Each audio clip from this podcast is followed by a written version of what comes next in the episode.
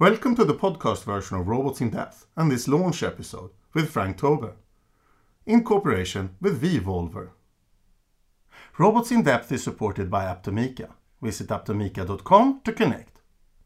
You will find all past episodes and more on robotSinDepth.com. Welcome to Robotics in Depth. Today I'm honored to have Frank Tobe here. Welcome. Thank you for having me. Yeah. So we're going to talk about RoboStocks. We're going to talk about the robot report that you do. But we'll start with how did you get into robotics? How did you discover the field and became realize there's something here that's going to happen? I used to be in the computer business. I did demographic work targeting direct mail, personalized direct mail for political candidates. And it was a pretty successful business during the 28 years I was in business, it went from a mainframe computer business to a mini to a micro to very powerful micros to PCs as we know them to being in the software business because the digital age had come.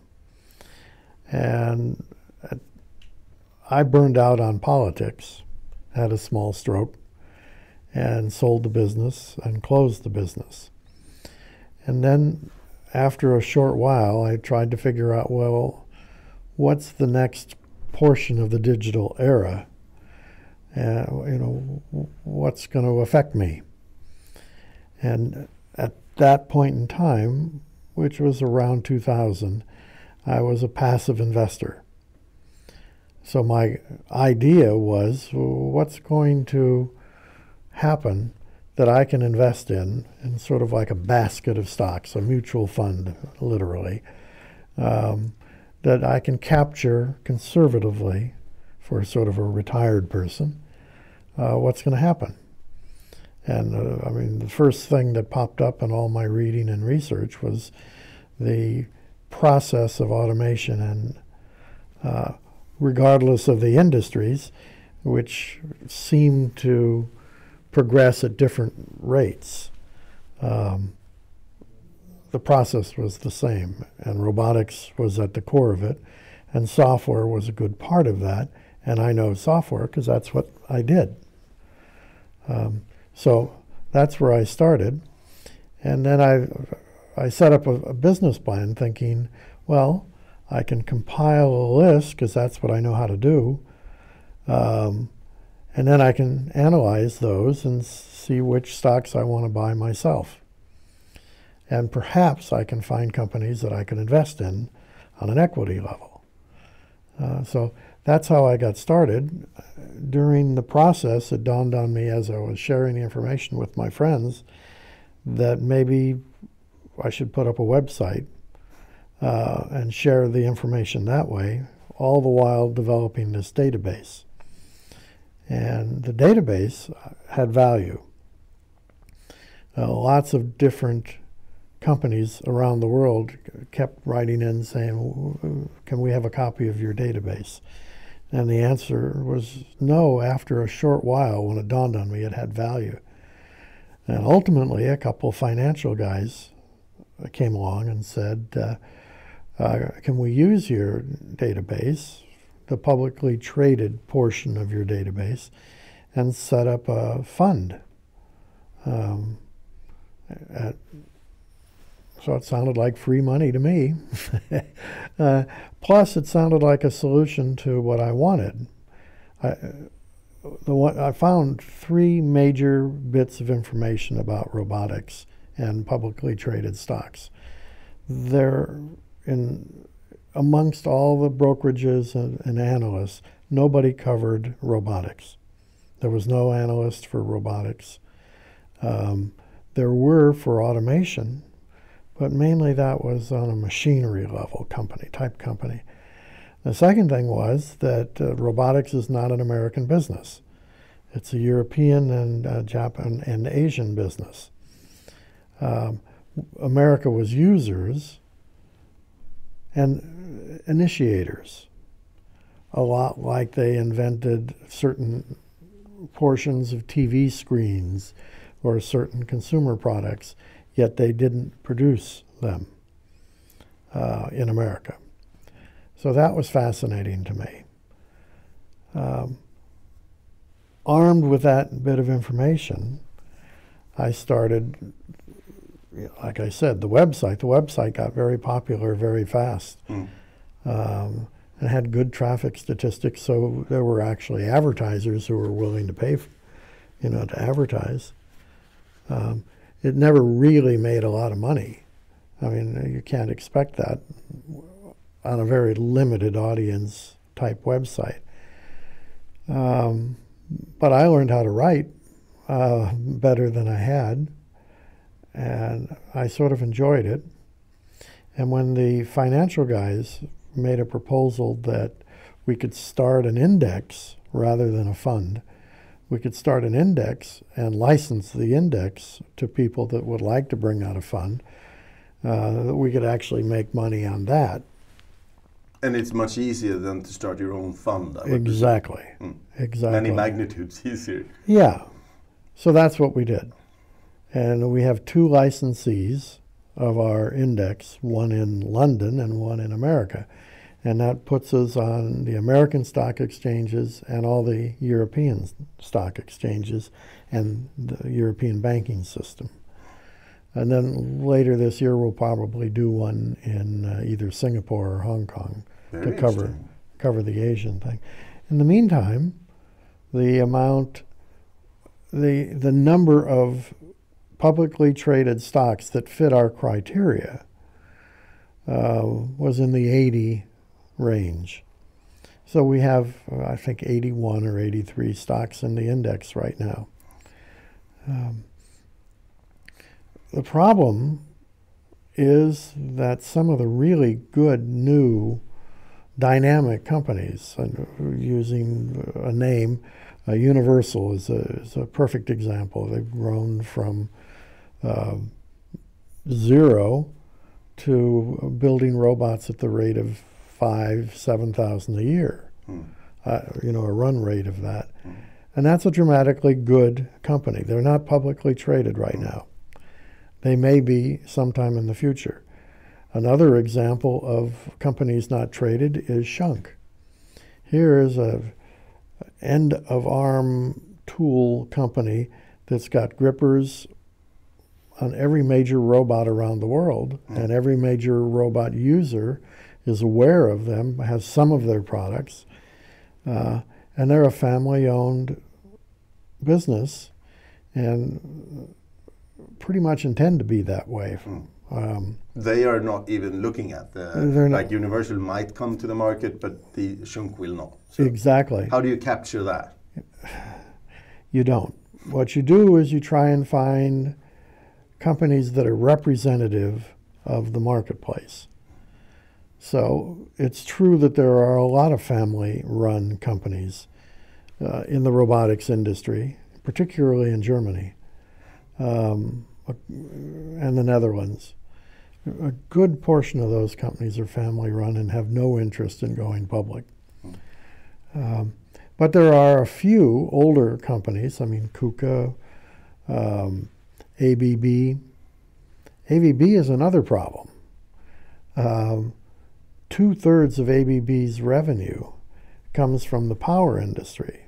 Hmm. And how do you then sort out what comes from the robotic half? Uh, well, uh, how do you weight them mm. so that it's representative? And uh, we couldn't figure that out. So what we ended up doing is having two categories of uh, member in our index. One we called the bellwether, and one we called everybody else. Mm. The bellwethers were companies that were pretty much what they call pure plays. Um, iRobot is a perfect example. Their whole business, no matter what it is, is robotics related. Intuitive Surgical is another one. Mm. Their whole business is building those devices and all the tools and um, maintenance material that goes with it. Um, there aren't that many of pure play companies. Um, In fact, I think we only have 20. Um, the other 60 companies range from um, John Deere. John Deere is a huge uh, mechanical equipment manufacturer. A small portion is robotics related. Mm. It's probably going to be a very big growing portion, um, but it's not happening just yet. Mm. Um, but still, they're an up and coming, so they are one of the non bellwether companies. Mm. Um, but there are vision companies that two thirds of their revenue is involved in automation and robotics vision systems. Mm. So we include them. Um, but it's been fascinating to, you know, to, and amongst the universe of publicly traded stocks, there are a lot of penny stocks and other uninvestable companies. And there are a lot of companies whose market value isn't great enough or whose daily trading v- volume isn't significant enough for us to take them seriously as an investable product. Hmm. So the result is a pretty conservative portfolio. Which fits my personal objective because that's what I originally wanted. I wanted a sort of a retirement portfolio that was conservative and then I could just watch as the industry grew, it would grow. Hmm. So that's how it came to be, and also the robot report came to be. You capture the publicly traded companies in the index, and you write about all robotics companies on the blog. Um, you get this very deep and wide knowledge then because you see so much in robotics. Um, we have major trends now going that we see mo mobile manipulators becoming more accessible. Uh, is there any key moment in this history that you'd like to share with the viewers uh, that you think, oh, this was really cool? Like, for instance, when the PR2 came out, you just realized that this is going to lead to something awesome. I don't know what it is, but it's going to be big, right? Are there any other moments like that that you'd like to share? There are trends. Hmm. And I, I'm not sure who said it, but they said whatever you see now in robotics in a decade, that's what's really going to happen. Mm. So I've been looking back. What have I seen? And truthfully, what I've seen is in agriculture and in warehousing. There are major trends occurring that are pushing both of those industries forward. In uh, warehousing, material handling, you've got bin picking, which started 10 to 12 years ago, and it's finally hit its stream. The concept of bin picking is simple, um, but why it's important is because conveyor systems and space are costly. And if you can eliminate that by a small amount of mobility, bringing a bin of goods and picking it up, um, you saved a lot of space a lot of equipment and a lot of maintenance and a lot of engineers. Um, that's happening.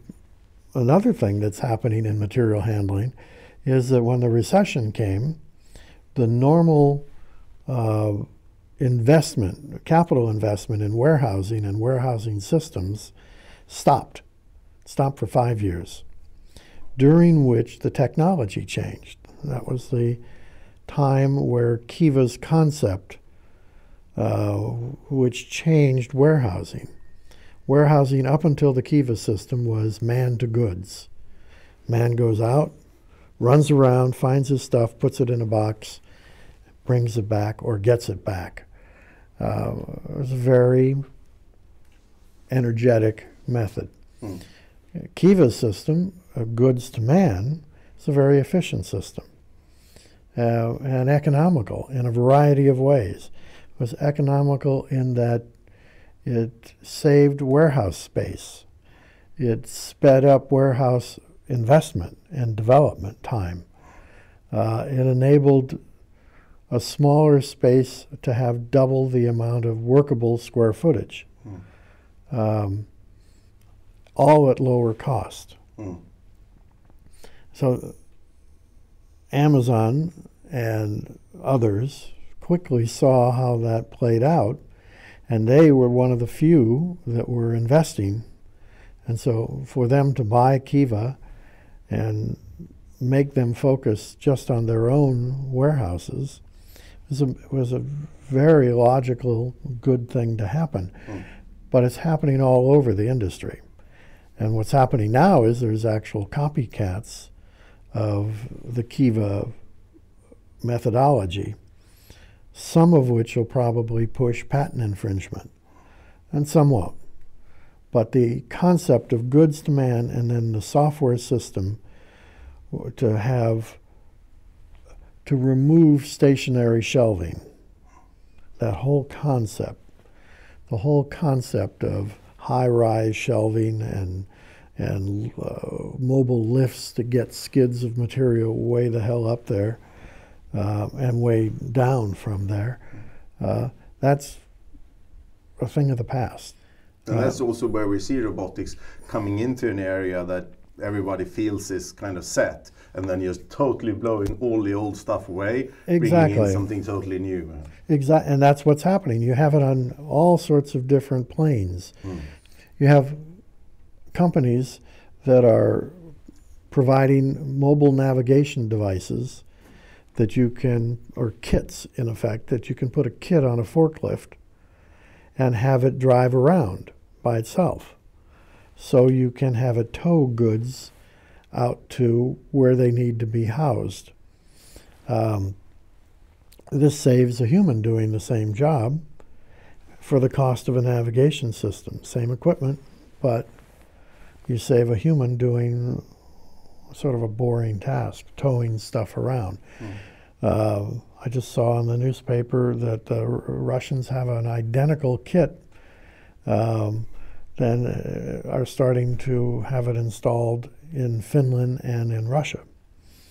Um, so that's one portion. You have the Kiva copycats. Um, there's a big Indian firm. They have a product and they are selling it in India already. And their volume of producing those products, although not like Kiva's, uh, is grow is in the thousands already. Mm, mm, Uh, Kiva last year had 15,000 Mm. at work, mm, uh, and they hope to do 15,000 this year, mm. Yeah, that's just amazing. Uh, which is just amazing. But I mean, th- that's 30,000 robots, Mm. or a company that's producing at the rate of 15,000 robots. Mm.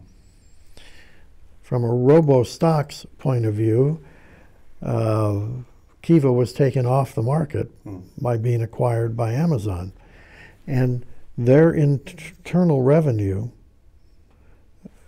is so small that we can't call Amazon a robotic company, Mm. nor can we call Google a robotic company uh, f- for the time being. They may with, with their autonomous driving system. Mm. Who knows where their revenue is going to come from? But right this moment, It's such a small fraction. For Google, I guess it's nothing, and for Amazon, it's just a small, small fraction. Does Amazon also sell the Kiva systems to other companies? They have left Kiva as a separate operating company so that it could, Mm. but they have booked them, and they're uh, to the extent that they cannot produce for anybody but Amazon Ah, okay. for the while, uh, next while. Mm, mm, mm. Yeah. Amazon simply needs so many that the capacity is full. Right, and they're finding that so successful. Um, look at the difference. Amazon used to set up distribution centers that were a million and a half square feet. And they were these high bay things. So they had this huge investment in shelving Mm, and forklifts mm, and other material handling devices, and then conveyor systems, Mm. and so and uh, scanning systems. Big, big investment. Now you have these disposable plastic shelves Mm. that cost nothing Mm. on a single storied f- solid floor Mm. to the point where you can just build a second story Mm. And a third story in the same space as the high bay building. So instead of a million and a half square foot building, you have a 500,000 exterior sized building getting the same amount of square footage Mm. Mm. at lower cost Mm. and and it's just fascinating to Yeah, me. yeah. There's And- really uh, it's it's shows you that uh, a different way of doing things can really impact the results. uh, Exactly. Yeah, and something as simple, it might sound simple as from switching from person to goods, you switch from goods to person. It, it, it doesn't look that big. When you go into the detail, it is huge. It's a massive uh, conceptual change. Mm, mm, And but what's fascinating, in addition to the concept mm, of the Kiva robot, is the full system. The Kiva robot is not just a robot. no, of course not. It's where do you place the shelves? Uh, it's, so it's a dynamic storage retrieval system, Mm. and it's a dynamic traffic system. If you've got 500 robots on a floor, and they're all moving, um, what's driving that? How do you optimize the whole setup, so to speak? Exactly. How do you remove shells so that the most demand are the in the front and the closest? And yeah, Yeah. So that's interesting. Uh, software. mm, And um, the Baxter robot has this theory that you know we provide the robot, mm, but what we really provide is the software, Mm. and we can improve that robot through software Mm. for the life of the robot. mm, And that's sort of what's happening with the Kiva system. Mm. They're improving the software and maximizing the efficiency more and more as time goes on. mm, mm. Um, but that's happening in all of material handling. Now, these companies that put off the investment for five years have this new technology Mm. um, and are investing. Mm. I went to um, a show in Atlanta, a material handling show, and I'd never seen. I've gone to a lot of shows, and I stay in the hotel where most people stay. And when you go to breakfast, you hear people talking. Mm. I have never heard people talking like I did at that show, where they were talking about buying. Mm. I'm going to the so and so booth because we need so and so, and uh, that was fascinating to me. So this this the fact that people stopped investing there for five years might might actually have been a very important factor in bringing robotics in to the warehouse because mm, they simply had this uh, pent up need for something new Yeah. and also the opportunity because they haven't been investing for quite a while. So, Exactly. so the, the, the timing there was really right. The That, uh, robotics technology was ready to serve the market and the market was ready to, to, to embrace the new robotic technology. Yeah. Do you see any other areas? We talked about agriculture. Could you tell us a bit about what you think is going to happen in that area? Well, in agriculture, you have a very psychological phenomena, which is don't call my robot a robot. Uh, they have agriculture is a very automated industry with a lot of robotic activity, not called robotics. they call them machines. Mm. For instance, almost every tractor delivered by John Deere or Caterpillar Mm. Or any of the other manufacturers comes equipped with a self driving kit. Mm. But don't call it a robot. Those self driving kits will drive u- using uh, the, the extended GPS, Mm, yeah, GPS. yeah. uh, XG, whatever it's called, Mm, but it's uh, down to a inch and a half mm, of precision, and that enables the tractor to drive properly. mm, The other thing that it enables the tractor to do is to be a computer center, mm, and they, for the implements or the tools that they're pulling or pushing, those implements are more and more becoming digital. mm, And by that it means that, let's say you've got an implement that has eight stations being pulled along. Mm. Each one is individual mm, and it's controlled, computer controlled, so that it needs to work now but not now, here but not there. Um, Like a printer, basically. yeah, I mean, uh, the concept is nothing new. It's just a digital activity, Mm. A digitally controlled activity from information. I've The seen that they do this by uh, they prune uh, lettuce by applying fertilizers to the plants in succession. So they plant a lot of them, and then they give space to the viable plants by simply not applying fertilizers to the plants they want to go away, and that's so cool. That's one method of, uh, of trimming Mm. or pruning. Mm. Another method is to seek out the difference between like a lettuce and a weed Mm. and apply soap to the weed. Mm. Um, all as it's being moved along at Mm. speed. Instead of just like we did before, just indiscriminately distribute what is usually toxic materials to everything, we can apply it specifically to the things that we want to go away. Exactly. And they're getting that information Mm. from aerial surveys, which they used to use planes and helicopters to, get- uh, to, to get pictures of. But now with the different scanners and, and um, different capabilities, you can send up a, you know, a pretty cheap drone, gather information, uh, and with very cheap software, you can compare that to previous versions of the same image. Mm-hmm.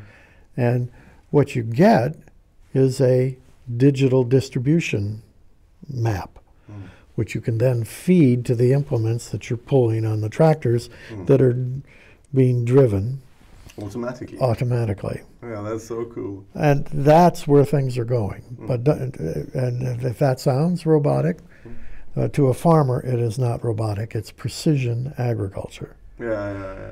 But to uh, anybody else, that is a flying robot, and and uh, so on. The other one is a tractor Uh, robot. uh, that's right. yeah. John Deere's uh, chief engineer and I once had a long discussion, and he showed me pictures of a tractor without a cab, Mm. uh, without any accommodation for a human driver. Mm. And he said it costs one third. So I said, Are you telling me that the creature comforts uh, cost two thirds? He says, Yeah, the creature comforts and control systems that are duplicated Mm. uh, the air conditioning, the TV screens, the cab, the space. Mm. Uh, yes, that's two thirds of the cost. Yeah, so if we could do a, an automated tractor, what we would gain is is not only the actual automation of using it, but it would also cut the cost with, with two thirds. That And then they're That's finding another thing. Mm. As you build these bigger and bigger tractors uh, to have bigger and more impressive cabs, um, they weigh more. Mm. So they're compacting the ground, which means that at uh, tilling time, when you have to turn the ground over for a new crop, you need a bigger and more powerful plow Mm. to cut through the compacted earth. Uh, there's two ways to handle that. You can get a bigger tractor, which is the present way, or perhaps the future way is get 10 tra- tractors that are really small and light and work as a swarm. Mm. Uh, and the sum of their cost Mm. uh, is about the same as this big monster tractor. But these truly are autonomous. Hmm. There's no pretense to have a cab in them. No, but it's interesting to see that that removing a cab has that enormous impact on the financial thing because if you're looking to buy a new tractor, one that costs you a third as much is going to look very, very nice. But you know, the farmer's argument is uh, there could be an animal out there. Yeah. There could be a person in front of it. What about that big rock that I always avoid? Mm. Um, Uh, and I think that the, the, the context of, of, of the, the field is, is reasonably easy to handle. I mean, uh, if you compare it to the Google self-driving car, that's a totally other magnitude of problem. Um, but I also see this as, as, um, as a health and freedom aspect of the farmer. I would presume a farmer spends quite a lot of time in their tractors. And it's also so that I know for forest tractors, which is another domain, um, the constant motion of the platform is not good for you. Right. To sit all that time and then just move your back, uh, it, it's not. It, humans are not built for doing that thing for that amount of hours. So getting out of the tractor, allowing the tractor to do its business is going to cut your cost with a third, make you feel better, and also make you productive doing other things that the tractor can't do. but the biggest buyer of tractors is in America. Mm. And for whatever reason, they haven't changed their mind just yet. Mm. Uh, the same John Deere people have told me oh, regularly that they keep suggesting, well, we'll give you a, a you know a, a cabless, autonomously driven tractor, and you can control them. We'll set you up with a control room you can have. No, I want to be out there. Mm. The interesting thing is that American uh, dairy farmers are very similar. In Europe, they have embraced the uh, robotic milking devices, Mm. um, which has changed dairy farming. You, you no longer have to be the person who is up at five in the morning. Mm. Uh, instead, the cows are milking themselves, in effect. And they enjoy it, I know. The- They, they produce more milk and better milk, and They- they're less sick and all these things. That's exactly right. Mm. The, the figures all show that. Mm. And yet here, uh, yet in America, um, as old style milking systems age and need replacement, they're not really seriously considering the DeLaval or Lely or any of the other robotic milking systems. They have a, I, I saw the booths at an agricultural show, and the salesmen all told me the same thing. It's a very tough sell in America. Anywhere else, it's an easy sell. Mm. How do you think we get from that state to the, the warehousing state where everybody's buying? Is there, there there need to be some form of a mind shift there? How do you how do, how do you see that happening? Well, it could be happening by climate change. Um, what happened in warehousing was this five year delay Mm. To a natural process of capital investment. That capital investment is a serious part of farming. Mm. As water shortages in California and serious uh, winter storm damages uh, in other portions of farming in, in America and in Europe are affecting what's planted, when it's planted. Um, there could be a similar five year hiatus of investment Mm. followed by catch up and new technology. Mm. Mm. So if you're looking at the technology that's 10 years ago that's going to show up, and if you look at farming, I would say uh, five years and 10 years, or five years forward, uh, you will have autonomous tractors. Mm. Do you see that the European market is more open to the autonomous tractors as we were more open to the autonomous milking? Uh, according to Bosch, who, um, which is making one of these little tractors Uh-huh. that are swarm controlled. Uh, I'm going to visit them for just for that reason because it's so fascinating. Uh, they think there's a big market in it. Mm. Um, there is European adoption faster than American, Mm. for sure. Mm. All of the major farm implements that are digitally controlled start in the Netherlands, uh, Hmm. in Spain. Uh, they don't start in America. Hmm, very, very strange because we we're used to to California being such a pusher of new technology, but in, in this field that seems not to be the case. So that's interesting. It's happening. Mm. It, it, it it is often even initiated Mm. in, in California, in Silicon Valley in particular. Um, but then it moves away. Hmm, odd, very odd, but that's that's just the way things are.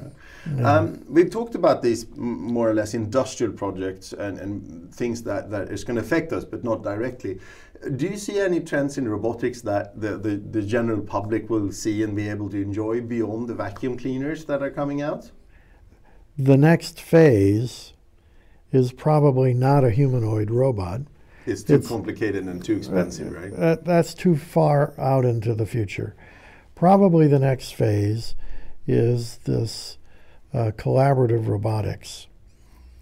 Um, every major robot manufacturer is attempting to expand into the area of small and medium sized businesses that could not afford uh, a robotic installation uh, for a variety of reasons, but uh, the primary reason is that big robots need to be stationary and prepared and integrated. And that preparation and integration and stationary have cost. Mm. Generally, that cost is three times the cost of a robot. So if you're thinking, uh, I, I, I'll try a new robot for, you know, 80,000, 75,000, well, that's 250 to 300,000 what- by the time you get it running. People buy phones and they buy apps. They want plug and play. They understand that. They even understand take a computer and a device with sensors and put on a, a variety of apps. I mean, I can fly a, a drone from my phone. Hmm. Why do I need that extra $250,000 worth of installation costs? Hmm. I, I, also, why do I need an integrator when my guys who do the work know the kind of work that they, they need assistance with? So that would be the Baxter then that, that you can put in easily, more easily. The and Baxter, exactly. The Baxter and Universal, who are quickly programmed Mm. and programmable by the actual operator. uh, operator worker Hmm, very interesting. that is being augmented with robotic assistance. Hmm. Now that's going to play out over the next few years. Hmm. Um, it's going to play out because there'll be more uh, participants, Hmm. more and better companies, including the big ones who are uh, reducing the costs and weight and functionality of their products to get it into more hands. Hmm. Um, see, all the big robot manufacturers decided, uh, uh, for whatever reason, that they needed integrators and distributors, Hmm. and so they they didn't they didn't want to be specialists in agriculture or forestry or warehousing or fluid control or bottling plants. Mm. They wanted to sell single arm robots Hmm. and let somebody else do all that. So they built up this whole network of distributor integrators, Hmm. uh, all of which add value. I mean, I know some integrators that know the candy business, Hmm. and they have they know the end of arm tooling that is unique to put onto a KUKA arm. So KUKA gets what they want, but this integrator is so specialized in the candy industry that they can work for Hershey, for Nestle, for all the other companies and because they add value. Mm. Um, but it also makes the whole thing much bigger and much slower. Exactly. You, you, can't do that for a small project if you have a and, and, and, and, we also see this a lot where you have a big robotics production facility and then you have a human doing every every 20 step there's a human doing something because it simply isn't possible to automate it today. And i think exactly. Universal Robots is to large degree has has said this is the we're aiming at the every 20 person thing and making it easy and quickly. And i also back to think wants to be in this space to easy and quickly adapt to these tasks uh, rather than do the full project uh, using those two companies as an example, Rodney Brooks from uh, Rethink mm-hmm. is such a good salesman that he has described the need mm-hmm. and uh, the use perfectly. Uh, even better than his product. so the beneficiary of his sales is twofold everybody understands now that this is a brand new market that can be served with a product as Rodney Brooks has described. Baxter may not be that product. Universal may also not be that product, but it's a better fit right now mm. uh, until more products come up.